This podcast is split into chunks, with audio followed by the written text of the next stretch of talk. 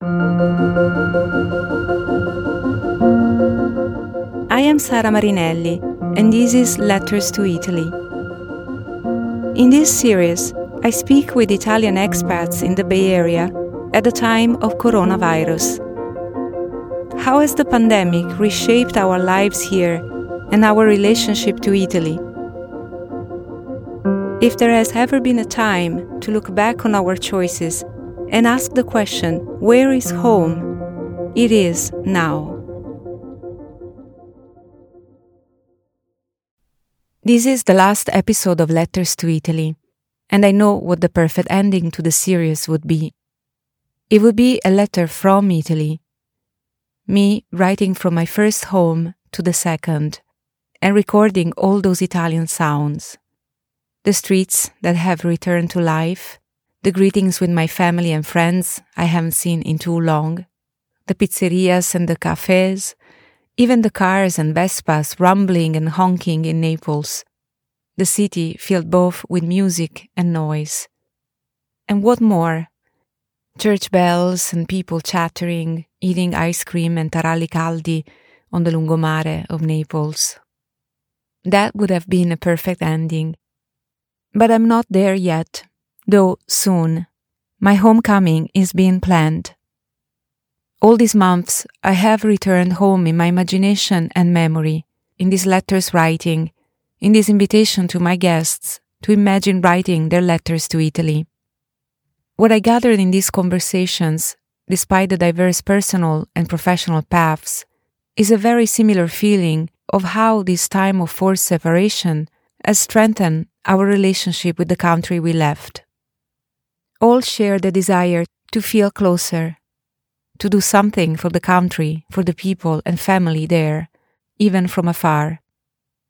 Each had their way of returning, of making their internal homecoming, carrying their original home inside, and wanting others to see it, perhaps like never before. But the real homecoming never matches the imaginary one. Even more so now, with a new caution in our social interactions self imposed limitations, and fears, despite the great excitement after the long quarantine, this great joy and trust into a new phase, yet scarred by doubt, sneaking in the back of our minds and echoing in the daily news. You have to prepare yourself for the real homecoming in the year of the pandemic, after over two years of imposed absence. You have to prepare yourself really deep for those dear faces you will see, and for those you will not.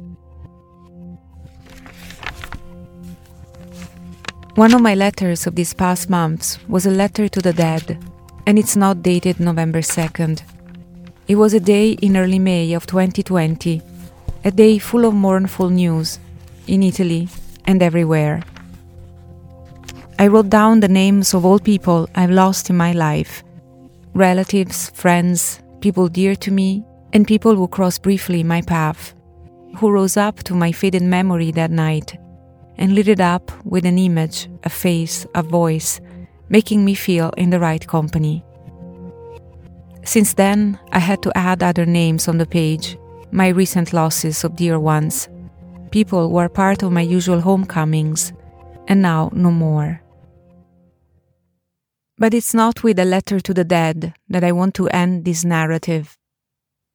After all, the letters to Italy that my guests imagined writing and shared all spoke of resilience and courage and trust that this transitional time will and must usher in new beginnings, new possibilities. We are the ones who made it through, and we will have to hold this experience dear, not to forget it also for those who are gone.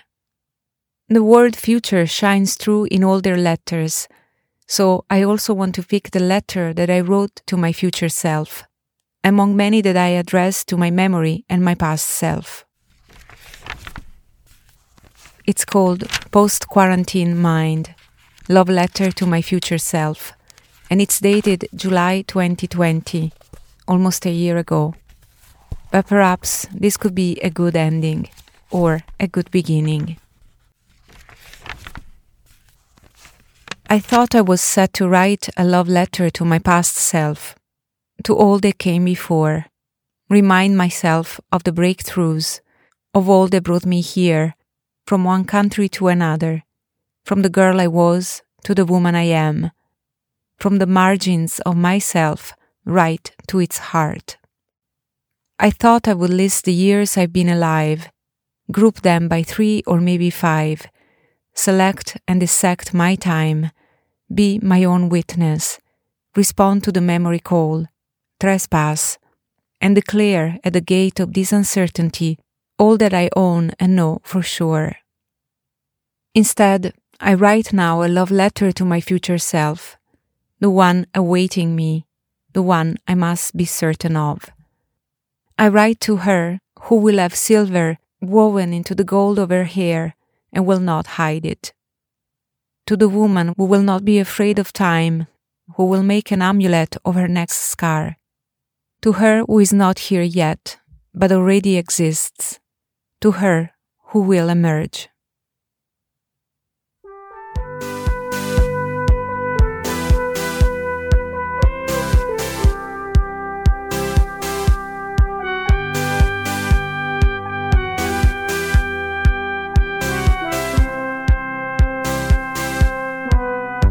Stagione dell'amore tornerà con le paure le scommesse.